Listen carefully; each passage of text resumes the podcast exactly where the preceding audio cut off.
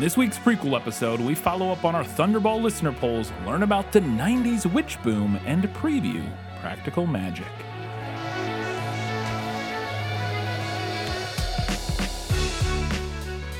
Hello and welcome back to another prequel episode of This Film Was Lit, the podcast where we talk about movies that are based on books.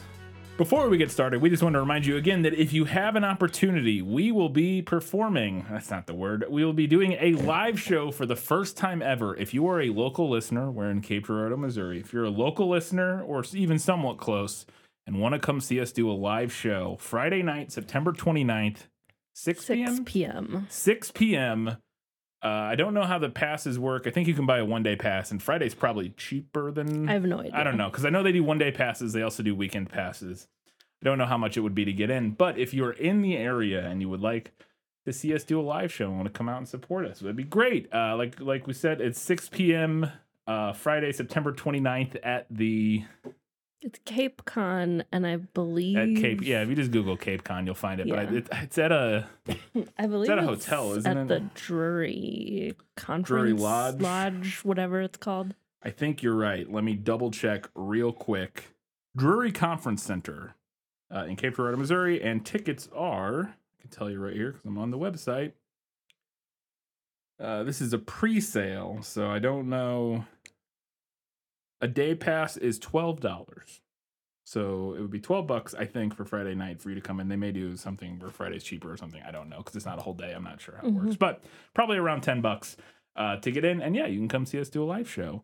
That will be Friday night. Uh, if you're obviously not local, which most of our listener base is not, I would say the vast, yeah, vast I would say a lot of our listener base Al- is not almost the entirety of our listener base, other than a, a couple people probably, are not local. Uh, but we will be putting out that episode at some point in October, probably when we're out on our honeymoon uh, towards the end of the month. So you can look forward to that episode. If you're not able to make it down here to listen to us do it live.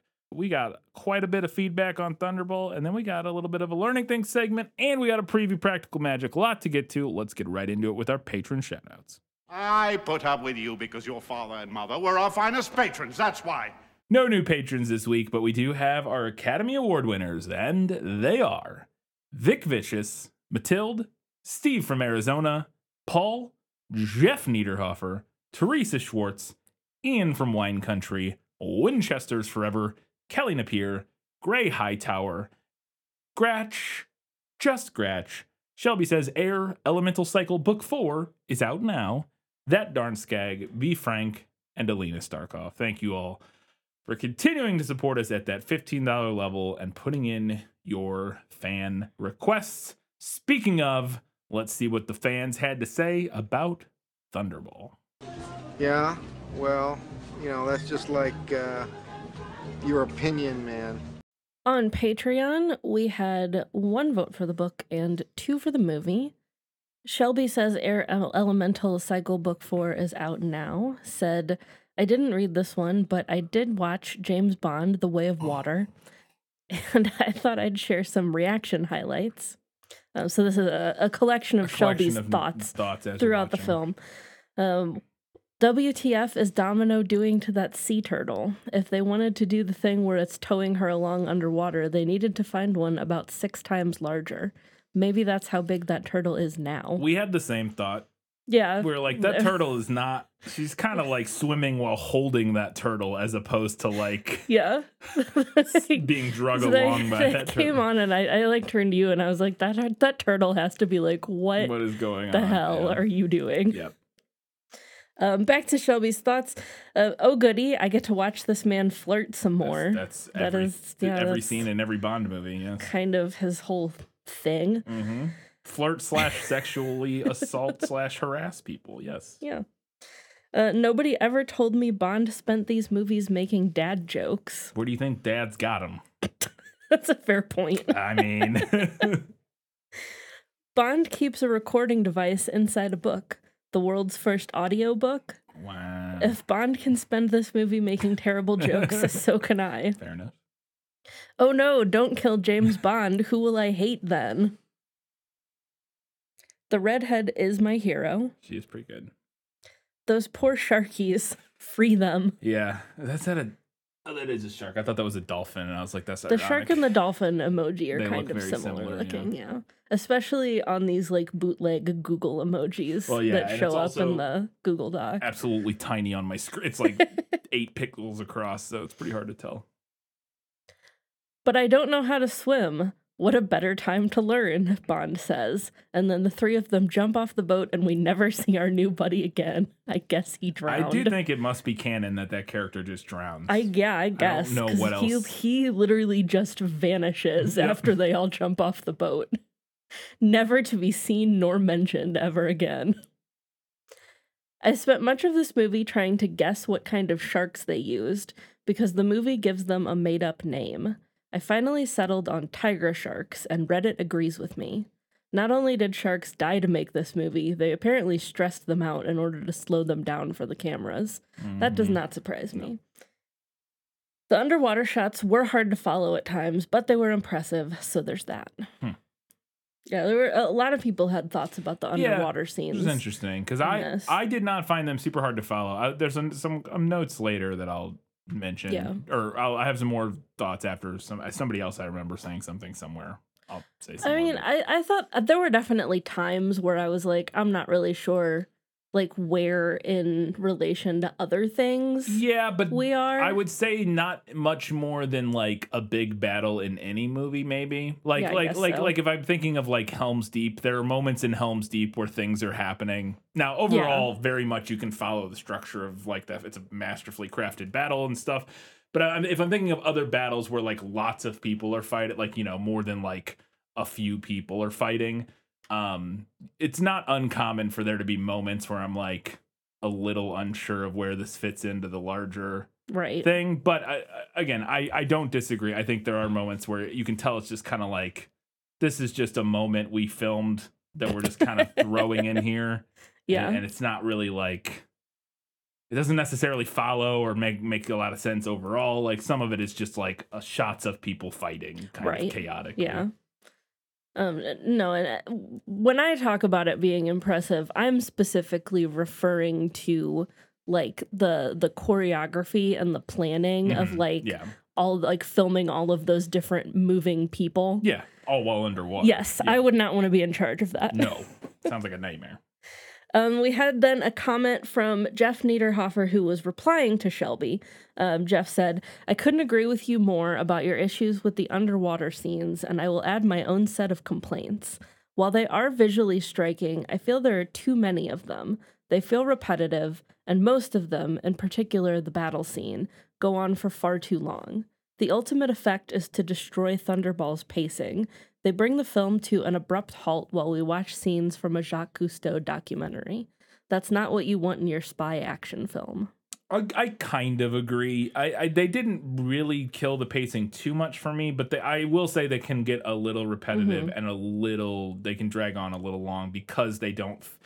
Mainly the ones that don't feel like they're progressing, like the story of the battle that much. Where Yeah. it's kind of more just like Yeah, and, and I will agree in particular that I thought that battle scene went on. Yeah. ju- just just a bit too yeah. long. I, I don't disagree with that, but it's one of those things where if you're gonna do it, you're gonna shoot it yeah, you're gonna you're gonna take the time to go down there and shoot all that stuff anyways you're gonna shoot a bunch of stuff and then once you've shot a bunch of that stuff it was not cheap to shoot you're gonna Mhm. use it and now you would you gotta think like okay yeah but we should probably just even even though this cost a bunch to shoot and was all this work it probably makes more sense to trim this up a little bit just for the pacing but I can also understand the argument of being like, God damn it, we spent all that money shooting all this underwater fight scene. We're using every lick of it.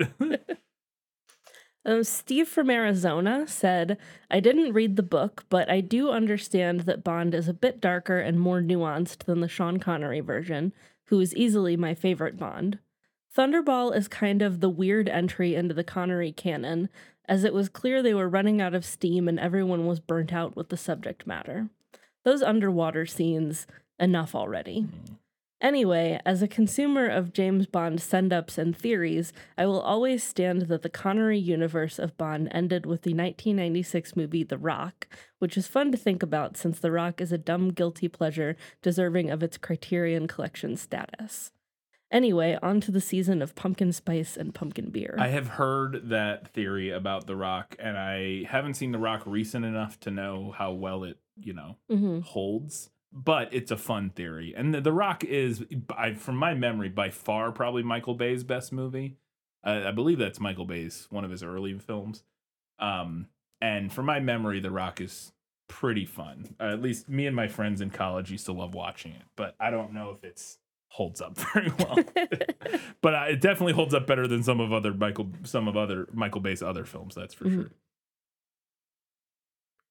Our last comment on Patreon was from Vic Vicious, uh, who is the patron who requested Thunderball.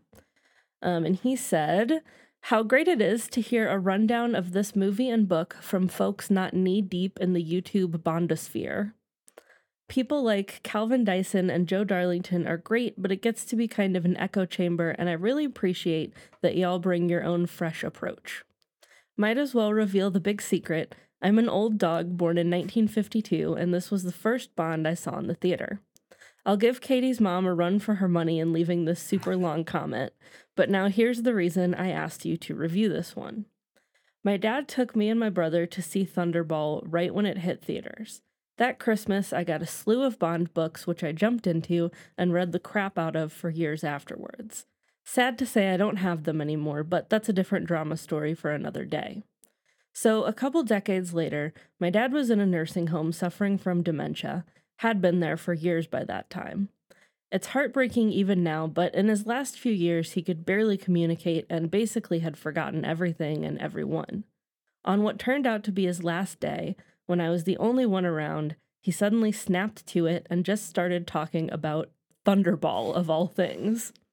He wanted to talk about Thunderball, what I liked and what I hated about it, asked me about the book, asked me about Never Say Never Again, which was the last Bond movie he had ever seen before it all went to hell. But here's the thing he was lucid and we were doing back and forth like Siskel and Ebert. Or another way to look at it, the last time we ever spoke was like an episode of your podcast. No I love yous, no family memories, just about an hour of Thunderball talk. I was going to change the subject to see if he could remember other things, but I just didn't have the heart. He was so lively and back in command that I was scared I'd somehow bring it to an end if I tried to talk about something else. I didn't know how that this would be the last time I'd ever see him, and when I told my mom about this after he died, she just covered her face and said, Jesus Christ, I'll never understand the men in this family.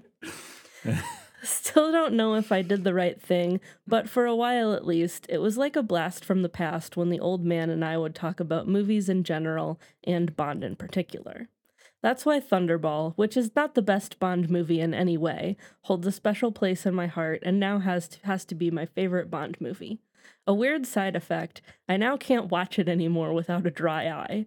When I watched it with my nephew and his then wife years ago, they thought I was losing it and I had to tell them this story because I otherwise I might have been headed to the same nursing home. I almost forgot to say, but even in the early 1960s, we knew Bond was sexist and slimy. Many times my dad would say, If I treated your mom the way Bond treats women, you would have never been born. Sometimes he would finish it with, The church would have held my funeral instead of our wedding. Uh, so I read this comment when it was posted by Vic, and I don't really have words to say to it. I just, it's one of the most fascinating and compelling and just touching stories that I've ever heard relayed in relation to something we've covered on the podcast. Like, I Yeah. just thought it was really sweet. And uh, I'm glad that you requested it and that we talked about it. I hope you enjoyed the episode. Because, yeah, that's just, I, yeah, I, I'm glad you had that experience, and I'm glad you had that opportunity um, with your with your father. So, and I will say, I definitely, I even even for the day, yes, Bond was Yeah, yeah. like problematic even at the time. I mean, we even read it in some of the reviews Mm-hmm. that we did. Um, there was there was I, I don't think anybody specifically called out like the sexism necessarily, but about kind of like the sleaziness of it. Yeah, like then the womanizing. yeah yeah like it was even in the time period it was it was seen as like fairly yeah sleazy and and and sexist and, and Mhm. whatnot All right. Um, but yeah, we're we are glad that you enjoyed the episode. yeah Uh, over on Facebook, uh, we didn't have any like votes technically. Um, nobody reacted to the the voting post, but we did have a couple of comments. Come on, people. You gotta you gotta at least pick if you're gonna make it. You don't have to, I guess. You can just leave a comment. I, I, okay, I'll take it back. I, we prefer the comments over the voting, anyways. So I'll take Yes. comments if you're gonna do one thing. I'd rather you comment than vote, but it takes one second to vote. Just click a thing so we have an Yeah. extra vote for a poll. Also, any kind of interaction on a post like that Yeah. helps it, It helps help more it people see more, it yeah. see it. Yeah. Um, Josh said Which the comments do help, and Yes. probably more than even the likes or whatever. Right. But do both if you can. Um, Josh said the movie was great. Probably more happened in Thunderball than nearly any other Bond film. The sexism is a bit much. However, Bond had toned down the sexism compared to other movies of the time. Still one of my fave Bond movies. I think that's maybe true of some movies, but also not true of others. Yeah. Like, you know, it depends Yeah. on what you're saying. When you're saying other movies, it depends on what Depends you, on what we're what talking you're comparing about. it to, I think. But yeah, because I think it was simultaneously, like I said, it was less sexist than the book was, Mhm. um, which the book was from 50s or whatever. But yeah, it, um, but yeah, it, it's like we said, I think there was other, that being said, there were still plenty of people who were like, this is pretty sexist, even in Yeah. 1960. Our other comment on Facebook was from Ian. Um, Ian said, I am quite tickled that Bond isn't a fan of tea, though from the sounds of it, if he had anything healthy, his body would go into shock and he would most likely die. 60 cigarettes a day. Ugh. I usually managed a pack a day. I wince even thinking about trying to add on two more packs to what I did.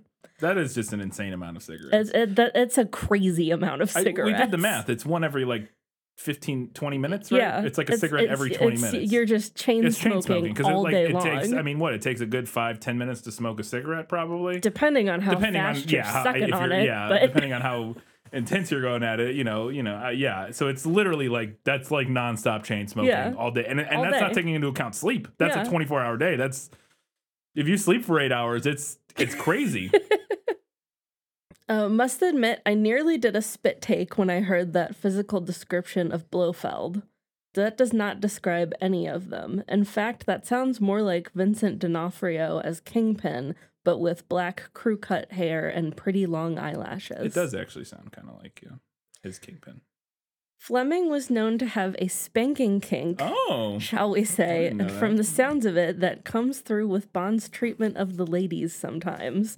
As they say, write what you know. I I guess, I or guess. maybe sometimes you shouldn't. or maybe don't sometimes. Yeah. This, Well- in this instance, uh, we approve of kink shaming. In this particular instance, keep that shit to yourself. Whilst I have read a number of Bond books, I haven't read the Fleming ones. Always on my to do list, but it would make sense that Fleming shows us Bond's softer, insecure side. You can't go through 240 pages of, oh my god, it's so great to be me, killed 10 people, rogered some bird, and drank a quart of bourbon. Woo, I lead a charmed life. It would get tedious at best. There was a recent book that's set straight after Goldfinger where Bond reflects on his time in World War II during D Day, and it clearly affects him. Not to the point of PTSD, that's too strong a term, I think, but he clearly isn't able to shake it off. Now Bond d- does the quintessential British tactic of internalizing his thoughts and pushing and repressing and burying them way, way down. Always enjoyed the movies, well, most anyways, and Thunderball is one I don't I don't mind. It's not amazingly wow, but it's definitely not bad bad. It's flicking through channels Sunday evening and seeing it on all for movies and going, sure, why not? Fun action, great locations. Connery was always a great Bond. I think it's encoded into our DNA to like him as Bond. Apologies for the long post.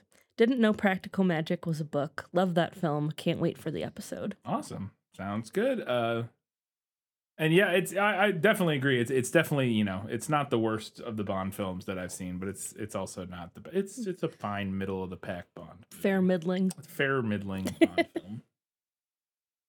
On Twitter, we had zero votes for the book, one for the movie. Twitter's been rough lately. Yeah. I don't know if they've done something. because we didn't pay for Twitter I Blue. probably, yeah. we're not racist enough to get promoted by the algorithm. yeah. Um, no, our, our, our Twitter feed has been struggling lately.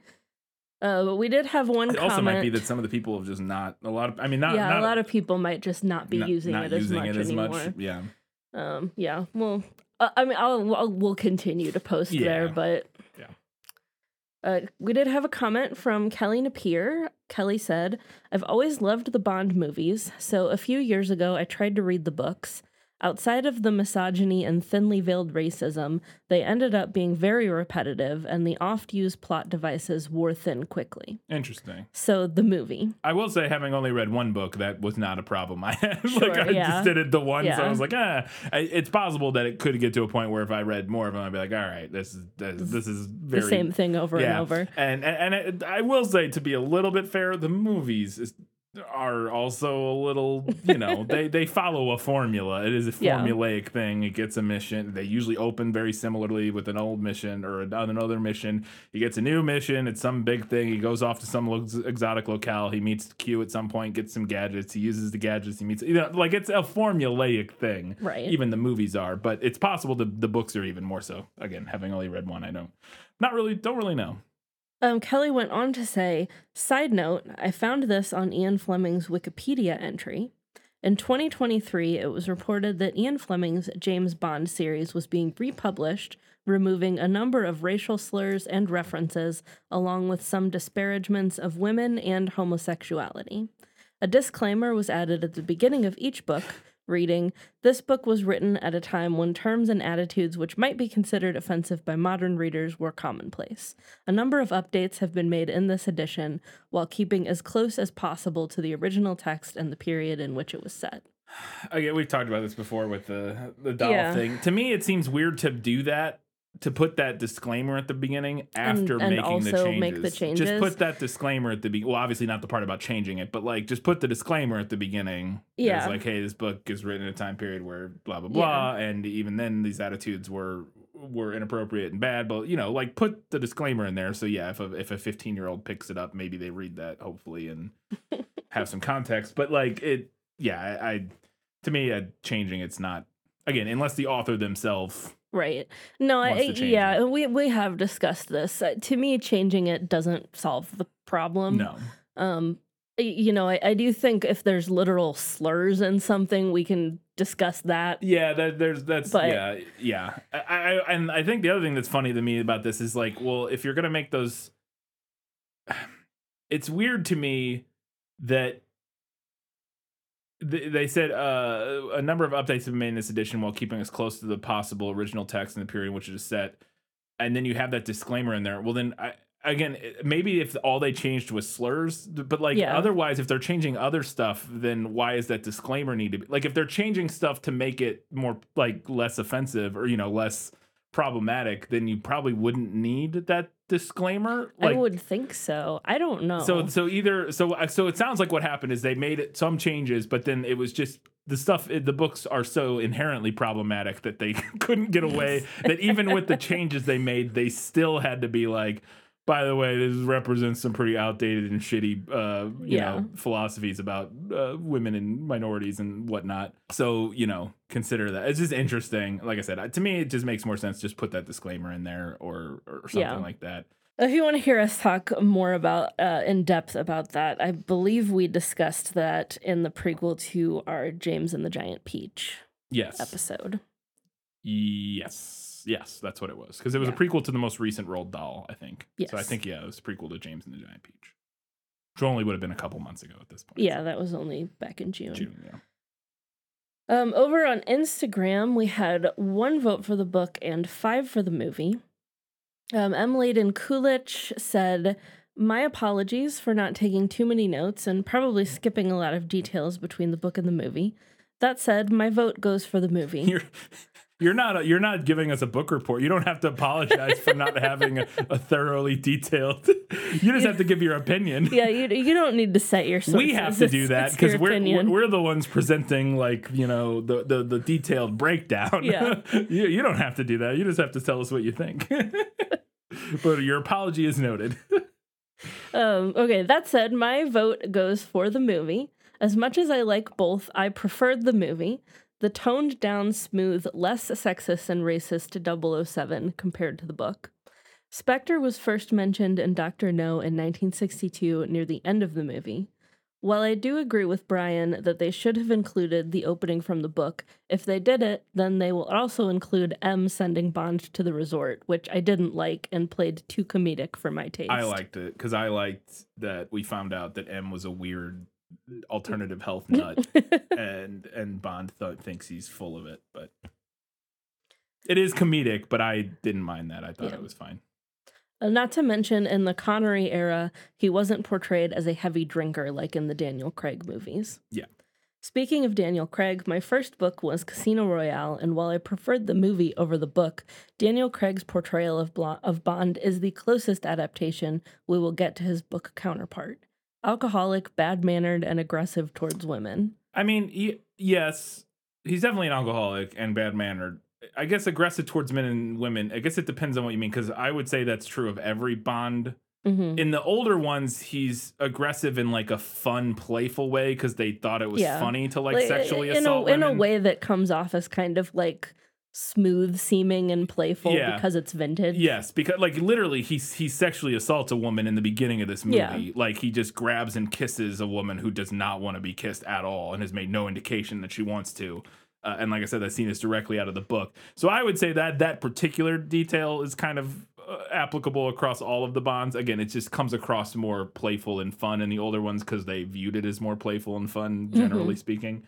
But my under, from my memory, and I've only I haven't seen the more recent Daniel Craig's ones recently. He's more respectful of women while also being more of an asshole. But he's just an, more of an asshole in general. Was my like, I don't know. He, uh, to my under, from my memory, he felt less sexist in the newer movies a little bit.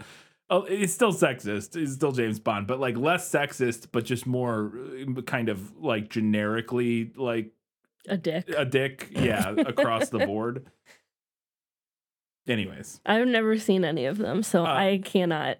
I will say. I'll tease it a little bit. Uh, fun, f- good thing for you. Uh, Casino Royale may be coming. I say coming up, it, not anytime soon, but it's It may be going on our schedule. it may be going on our schedule point. at some point. Uh, it may have been requested by a patron. So Um, continuing this comment, um, Ian Fleming writes engaging spy stories that are never dull, like Tinker Tailor Soldier Spy by John Le Carre, we've done that one, by the way. If you don't weren't have. aware, just making um, sure. Or repetitive, like The Bourne Identity by Robert Ludlum. We've also, done, that one, done that. which I assume that's why you mentioned them, but Yeah. because those Um, were kind I of, those were your I- notes about both of those. So I think they're I, think they're did commiserating. Not, did not particularly care for either of Yes. those. Um, I brought these two examples to show that just because it's considered a classic in the spy genre doesn't mean everyone will like it. The word you were looking for, Brian, Yes. was self-insert was. to describe the author inserting his views into the like character. I, it's so funny because it's like literally not even like a special term. It's just the words I was like. It's just like a self insert is not like you know. It's not Yeah. like some f- weird French like term. Right. it's- it's just just the- literally just the the, noun concept, version of yeah, what you were I was saying. saying. Yeah, but yes, that is what I was trying to say. yeah. Uh, I went all over the place with my comments. LOL. There you go. That's totally fine. Yes, it's all good. Our other comment on Instagram was from Anal Fracture 42, who said, Gonna go with the movie, but only because I didn't read the book. From your description, it sounds like the book is probably superior. Even though it isn't one of my favorite Bonds, it still has the incredible Sean Connery. His acting is just lovely. Additionally, the scenes of the Vulcan bombers are just great for a fan of aviation like me. However, there is also by far the movie's biggest plot hole for me. The NATO air base is said to be located to the south of England, and flying to the Bahamas is roughly 600 and 6,600 kilo- kilometers. The Vulcan, however, only had a max range of 4,100 kilometers. No way that flight was possible. Still, I do really like all the underwater scenes with the the villain vehicles. I will say I can't remember in the book if the model of plane is mentioned. I bet it Mhm. is because uh, Fleming likes vehicles Yeah. and stuff. He's like it big feels on, like the kind of yeah, detail. he's big on those like. nerdy like he he goes into very much a lot of detail about like all the cars that show up and stuff. He's clearly like a car guy, and I, I Mhm. think he so he probably does mention the the plane that was used, but I wouldn't be surprised if it was a different plane that maybe has a longer range because I do think it is the same rough. They do end up in the Bahamas in the book, and I think it does leave from somewhere near England. Um, but I don't remember what the plane is. My guess would be it might be a different plane just because the the the year when the book was written, it was Mm. like almost a decade Yeah, yeah, yeah. ish before when the movie came out, or not a decade, but like It, it had been a few years, least, yeah. to the point where it may have um may have changed. It may have been a different, and it Mhm. also could relate to what they were able to get for the movie or what they wanted Yeah, to use in the movie, like access to. aesthetically, like what they thought was a cooler looking plane. Like so, yeah, there may have been in the film, it may have been a plane with a, or in the book, it may have been a plane that had the actual correct range, hmm and then they just changed it for the film, but didn't change the locations. So Yeah. Who knows? I don't know. I again, I could look. I don't. I the book's gone. I know. Oh, it's, It's over, over there. there. I don't. I don't want to go get it. So. Over on Goodreads, we had zero votes for the book and one for the movie. Uh, we had a comment from Miko who said, Despite having seen all the movies, this was my first Bond book. The only thing I could remember about the movie before rewatching it was an image of Bond wandering around the health clinic hallways for way too long. It's so interesting because to me, it's the water, like the, the underwater scenes. Yeah. Like Thunderball is like the only thing to me. It's like underwater fighting, but mm. That didn't end up being an accurate memory, but I still found the beginning weird for a Bond story. I cannot recall another one where Bond stumbles unprompted upon a criminal conspiracy. yeah, that was interesting. Yeah. It's a total coincidence that his health clinic escapades connect to the nuke theft. yeah, But the book is even worse in this regard. The health clinic section is totally unrelated to the rest of the plot. You could start the book with Bond arriving at the headquarters for the mission briefing, cut a quarter of the book, and nothing about the plot would change. I disagree. It's uh, to me, they're. I agree that he they're similarly kind of unrelated, but they're. It's pretty much the same in the book, unless I'm misremembering. Because he he runs into he runs into what's his name Count Lippe there, who is a Hmm. member involved in the nuclear bomb plant. Right. I guess you could argue that because I keep forgetting about that character. I like it's it is kind of unimportant in the sense that yes, if you jumped ahead and just started where he goes to the mission briefing, Right. but I would say that's the same as the movie. You could also do that in the movie. Like in the movie, you Yeah. could jump ahead to where the mission briefing is. I guess you have a little bit more with the face change guy and stuff. Right. But but it is mentioned in the book that Count Lippe is involved in handling that pilot guy who is Domino's brother who steals the plane. He's involved and he's at the health clinic. Now we don't see any of this. It's just mentioned by M later. They figure this out that he or no, it's not even mentioned by M. It's we hear the it from the perspective of the bad guys. We know that we're, hearing like Blofeld and them like discussing the plan, and they mention that Count Lippe is involved. He's at the health clinic so that he can keep an eye on this pilot and like relay information to him and stuff.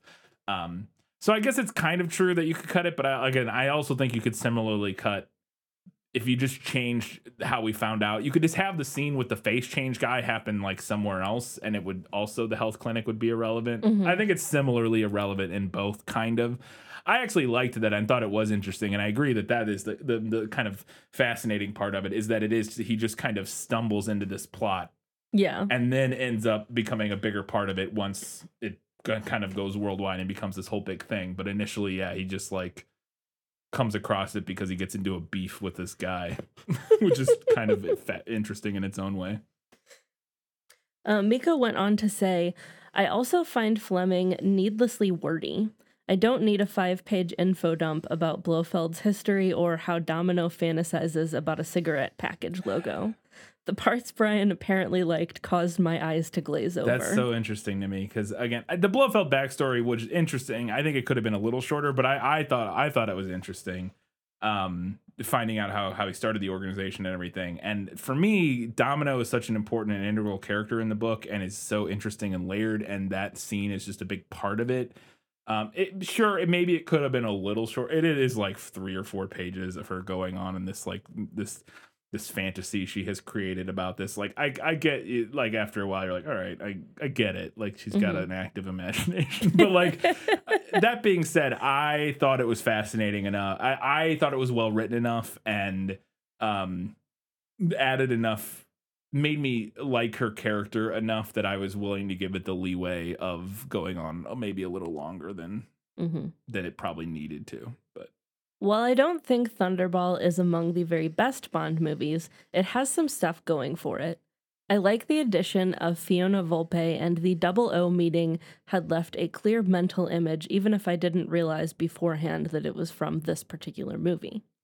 But my decision stems mainly from a simple thing. I'm really quick, I want to talk about that double O meeting. There's a little Mhm. detail that I meant to mention in the movie that I forgot that's very funny to me. It's very clear that they got that room because it was this big impressive room or whatever. Yeah. that looked like a place where like the government would have like a big fancy meeting or whatever. But then they also wanted the scene where they show they they pull up that uh the like tapestry thing yeah. and then reveal this like this uh big map on the wall which they clearly added to this location. But it's funny cuz like I imagine when they were writing that, with they were like imagining this big room and this big wall. But then when they actually did it, they're like, "Well, this room will work, but we still want to do the map thing." But the map doesn't really work in rela- like where everybody is in the room. The map is like this giant wall, kind of at an awkward angle Mhm. to everybody else in the room, and like to even how the room is laid out. Like there's no tr- there's nobody facing it really. Like the bond, like the double O's are facing forward, and it's like off to the side, and then M and his people are facing the double O people, and it's like behind them. So it's not really in a place that makes sense, Yeah. but they clearly just wanted to do it because it was cool. And so they just did it, and they're like, eh. I don't know. That that part was just funny to me. Uh, but my decision stems mainly from a simple thing. I like Connery's Bond. I don't like Bond in the book. Even simple actions like commenting, flying here often when Fiona races in her car, or letting out an oh no when Q shows up makes him likable. At points, Book's Bond seems to dislike his job to the point I wondered why he even does it. Not to mention the worst sexism. I think there was a difference in expectation. The movie Bond is a super spy, the book Bond is just a spy. Had this been The Adventures of 004, I'd probably have enjoyed it a lot more, Hmm. being able to disconnect it from the movie Bond that's taken over. I'd be interested to read one of the later novels just to see if the movie's portrayal of Bond influences his depiction in the books. The movie wins. A fun little detail you clearly weren't the only ones confused by uh, Chemin de Fer. Is that how it's said? I Chemin de. Fer? Yeah, sure. Uh, the card game. Yeah. My book even had a translator's note explaining the rules. Yeah. Um, no, I think that is a good point. I would also be interested to see if the later books kind of fused and pull some of the character from the Mhm. movies into Bond. I, I will agree that I don't like Bond in the book actually Yeah. at all. Like I, it's actually not why I liked the book. I liked the book more because I thought Domino was like a more interesting fleshed out character. Um, and I think Bond's I liked the mechanics of the story in the book more, and I liked the details, the amount of detail there was, but I didn't like Bond. Bond's a much more likable character in the movies than he Mhm. is in the book. I completely agree with that. But that wasn't a problem to me. Do you think that Fleming wanted you to like Bond? Uh yes. your opinion? No, uh yeah, definitely. He's definitely like I said, he's definitely the self-insert character and he's definitely supposed to be likable. It's clear that Fleming likes him. It's clear that I, Mhm. at least to me it seems like it's clear that Fleming espouses most of his opinions through Bond. Um and and I think Bond's world view roughly reflects Fleming's if I had to guess. That's kind of this the vibe that I got. Um so yeah, I definitely think that Fleming wants you to like Bond and I didn't hate him. I mean, I hated you know things about him. Um, he's definitely not as charming as he is in the films, and he's definitely not as um debonair and fun as he is in the films. But I think there's an I I, I liked the complexity of Bond more than I liked him as a person. Like I liked him as a character. I didn't really like him, but I did like him as a character, and I think he was just a more interesting character in the book than he is in the film. An important distinction. Yeah. Um, left one other little comment um, rep- responding to their previous comment uh, and said, It just hit me that I was actually lying when I said this was my first Bond book. I know I've read Silverfin from 2005, the first in a series recounting Bond's youth, Huh. but I have literally zero memory of it. Even after reading the plot synopsis, my mind is blank. Maybe the Bond novels just aren't for me. Maybe. Um, so our winner was the movie with uh, Mhm. nine votes to the book's two.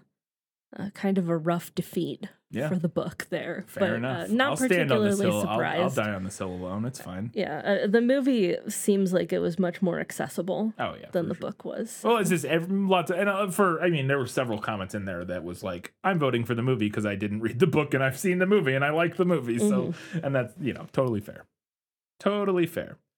You're just wrong. It's fine. All right, uh, it's time now for us to learn a little bit about the '90s witch boom. No matter what anybody tells you, words and ideas can change the world. Hot on the heels of the 1980s satanic panic, 1990s culture in America ushered in the season of the witch with a sudden explosion of witchy characters and stories on the pop culture scene. Mm-hmm. This trend started, um, well, it's often credited with having gotten started in 1989 with the coming of age comedy Teen Witch, um, followed then by 1990s trauma inducing Roald Dahl adaptation The Witches, Yep. uh, which we have Which we also covered episode on last this show. Right? Uh, yeah, Halloweens, two, two Halloweens. Was it? I think it was last I Halloween. think it was last Halloween. I think. Or, no, it was the Halloween before last Halloween. Sure. Yes. Take your word for it. They all run Um, together.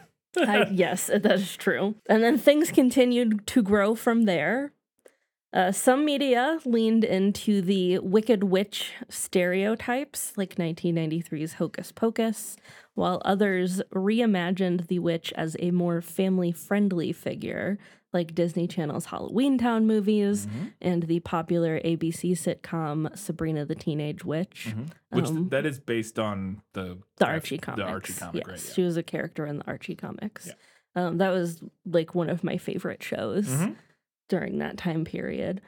Um, my friend Sarah and I used to like call each other on uh, thank God it's Friday nights Oh, yeah, um, and watch yeah TGIF Sabrina the Teenage Witch together and talk on the phone. There you go. Um, other kid friendly witchy media included uh, Mary Kate and Ashley's TV movie Double Double Toil and Trouble, Mhm. the, the live action Casper movies that featured Hilary Duff as Wendy the Witch. Not the first one. I was about to say, wait, what? But they made an they made uh, the second one. I think is the one that she's in. I said I don't remember that there one. was I a only Casper remember the and Christina Wendy Ricci one. movie. Yeah. Okay. Um, and also Scooby Doo characters, the Hex Girls. Mm-hmm. Yeah. Uh, so, one of the most notable ways that this trend manifested, though, was through characters that explored womanhood, sisterhood, and 90s era feminism. Uh, movies like The Craft and Practical Magic, and TV series like Charmed explored bonds between women, um, both light and dark in nature. Mm-hmm. Uh, the witch is a female archetype in a way that is far, far more layered, complex, and nuanced than I would like to get into here. That's that's an an entire series of theses. Um, the, the 90s in particular, the popularity of the witch coincided with women's issues of the era, um, such as girl power feminism and the continued rise in women choosing careers over the more traditional, like motherhood homemaker path. Um, and while historically the witch had oft been used as a kind of frightening figure that could function as a way to make women stay on traditional paths, overwhelmingly their depiction in this era was one of power and independence for men. Yeah, which it- I think is really interesting. Yeah, it definitely strikes me as a as a uh, a reclamation project. A, Yeah. which is, I mean, apart from you know like tales of warning and other things, they were also like an insult that was, Yeah. like, you know, like she's an old witch or like that was a Mhm. thing you would use to insult women.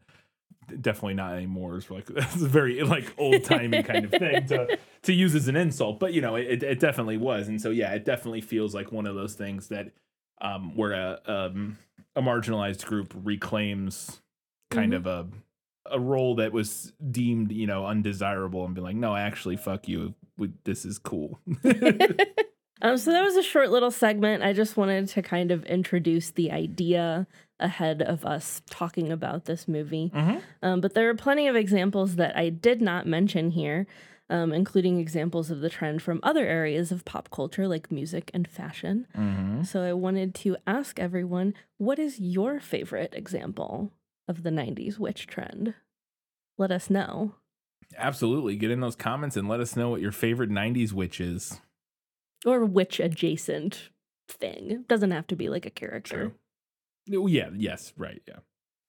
I think mine's probably Willow, but Willow is a great example that I could not figure out a way to work into this Yeah. um, section succinctly. yeah. All right, that's going to do it for our learning things segment, but we do have a little bit more to learn about Practical Magic, the book.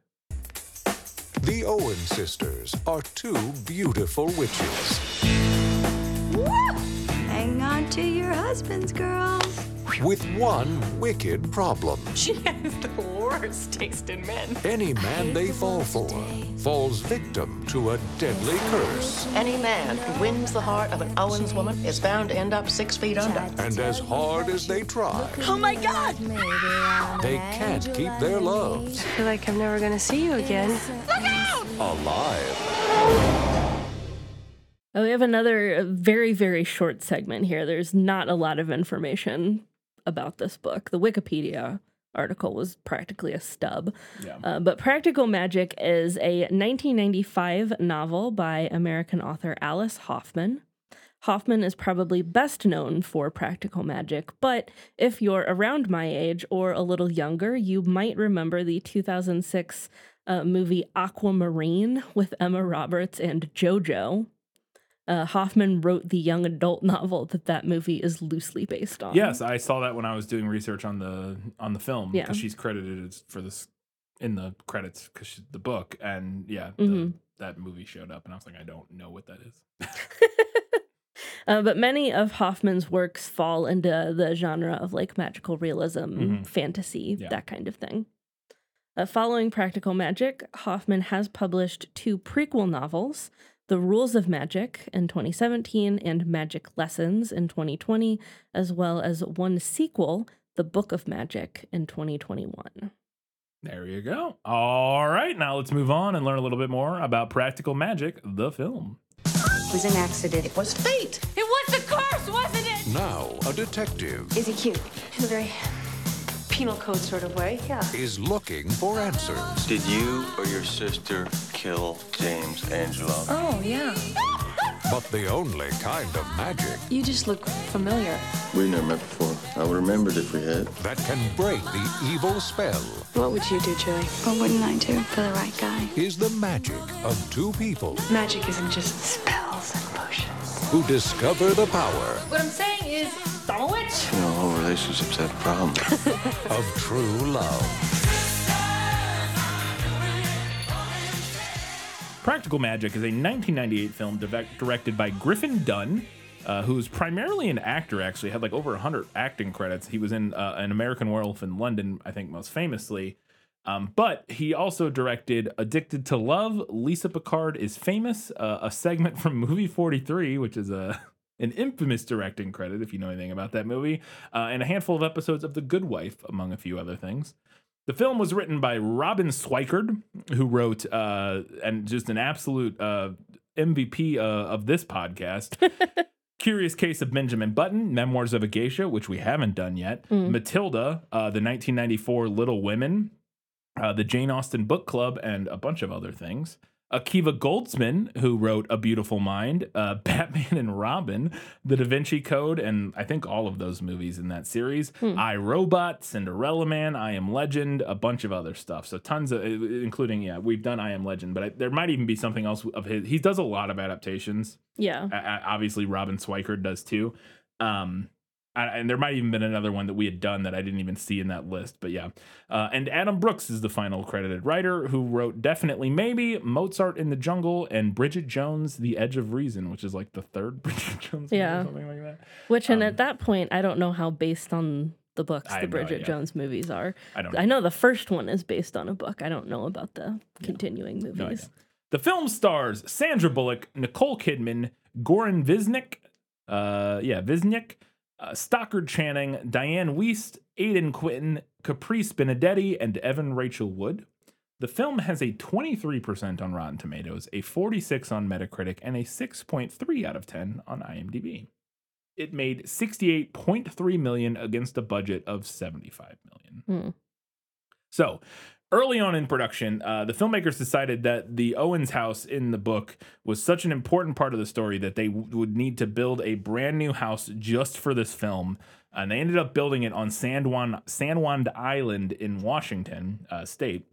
Uh, and so also, so my next note I have here is kind of mixed because it's a little confusing. This is from Wikipedia directly. While much of the set from California was brought to that location and placed inside the house, it took nearly a year to perfect the image of the house and the interior.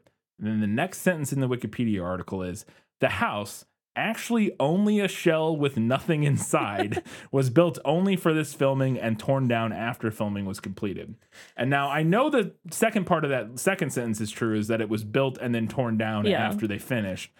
I don't know which it, of these did it have stuff in it or did it not? Yes. Did they bring stuff there and what is the truth? the inside, or did they not? And I did some extra research to try to, phys- and I couldn't find the exact details on this, but I did find an article on some other website um, that was kind of a, a discussion of the house, and they had it was like an interview or kind of some questions from um and some some notes from uh, the production designer Robin Stander Standefer. Uh, who, as I mentioned earlier, realized that the aunt's house was like every bit as much of a main character in the film as like the actual main characters. it's very, very common and real and uh, Yeah. magical realism. Yeah. Um, but that the book itself doesn't actually have a, a, according to the production designer at least, offers in their words scant clues as to how to translate the eccentric charm um, into clapboard and shingle. Uh, so she was, Uh, according to her, kind of very much on her own in creating this vision. And she said of it, quote, I analyzed the descriptions of the stairways and the tangles of vines growing over the back door and decided it had to be Victorian, she explained. But it couldn't look haunted. It had to be clean and white, not fading and cobwebbed, end quote. So that was her kind of thought process as she was designing the home that, that would be the main location for the film. Uh, the small town scenes in the film were shot in Coupeville, Washington, which is a small uh, coastal town in the state. Uh, and actually, uh, in one of the scenes towards the end of the movie, that, or I don't know when it's in the movie, there's a scene where there's like a Halloween something happens, and uh, all of uh, a bunch of people show up in Halloween costumes, and they basically just had the entire town come. They Nice. invited them all to come and be in the movie, just dress up in Halloween Can't- costumes. why can't something like that happen to me? You could have been in Gone Girl if you had. I mean, I I guess you were you here? I was when Was were they that when were they filming Carbondale? that? You might have been in Carbondale. I can't remember. It was before we started. Yeah, it was dating. before we started dating. So it, it was like 2012. No, because yeah, it would have been. right It was right before we started dating. It was like 2012, 2013. yeah, I was so you not probably living were in here. Carbondale because I was here. I was living by myself here. Yeah. So yeah, that would have been right before we started dating, like the year before we started dating. So yeah, you wouldn't have been able to be in it. But anyways, I could have been in it and I wasn't. So. Uh, so Kyle was. yes, Kyle was. Uh, according to Sandra Bullock in the DVD commentary, uh, they were filming the when they filmed the scene of the Owens women being drunk and slinging insults. I don't know what the scene is. I've obviously not seen the movie. Uh, they actually apparently got r- real life drunk, IRL drunk, on very cheap tequila that had been brought by Nicole Kidman. Tequila. Uh, speaking on the house, which is very funny to me because this house was literally built for this movie, the cast stated that uh, in the film's commentary that they felt supernatural forces in the house had started to affect them. Both the cast and crew claimed that they heard uh, supernatural noises while filming the coven scene at the end of the film. Which makes me think that there was a PA somewhere banging shit. Uh, like obviously, there was a homeless ghost in that area who was like, "For me." yeah, I guess that could be true. I believe uh, that where they built it was indigenous land or something like that. I don't know. Hmm. I think I remember reading somewhere that they built it on indigenous land, which might have been part of the reason they tore it down after where they were done or something. I can't remember.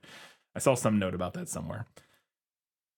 Uh, da, da, da. So, in the 11th hour after a test screening, uh, the film's score, uh, which was originally composed by Michael Nyman, was completely repla- replaced by a score uh, from Alan Silvestri, uh, who most famously, I think, did uh, Back to the Future, among other. Mhm. Uh, Silvestri is like a giant. and He's he's up there with like uh, John Williams in like Mhm. the top five most famous film scores of the last you know 100 years or whatever um or 50 60 years uh anyway so hit, uh, the original score was replaced by Silvestri's because the test screening uh got bad reviews uh, according to the test screening nyman's score was called quote too european and obtrusive end quote Cool. which is so funny to me i just love it. it's too european and obtrusive um, apparently, this last minute change ended up uh, with the studio releasing kind of two soundtracks for the film. The first one released, it actually had some of the because they had already started pressing them or something. Mhm. It had like I believe I read two of the tracks from Nyman's score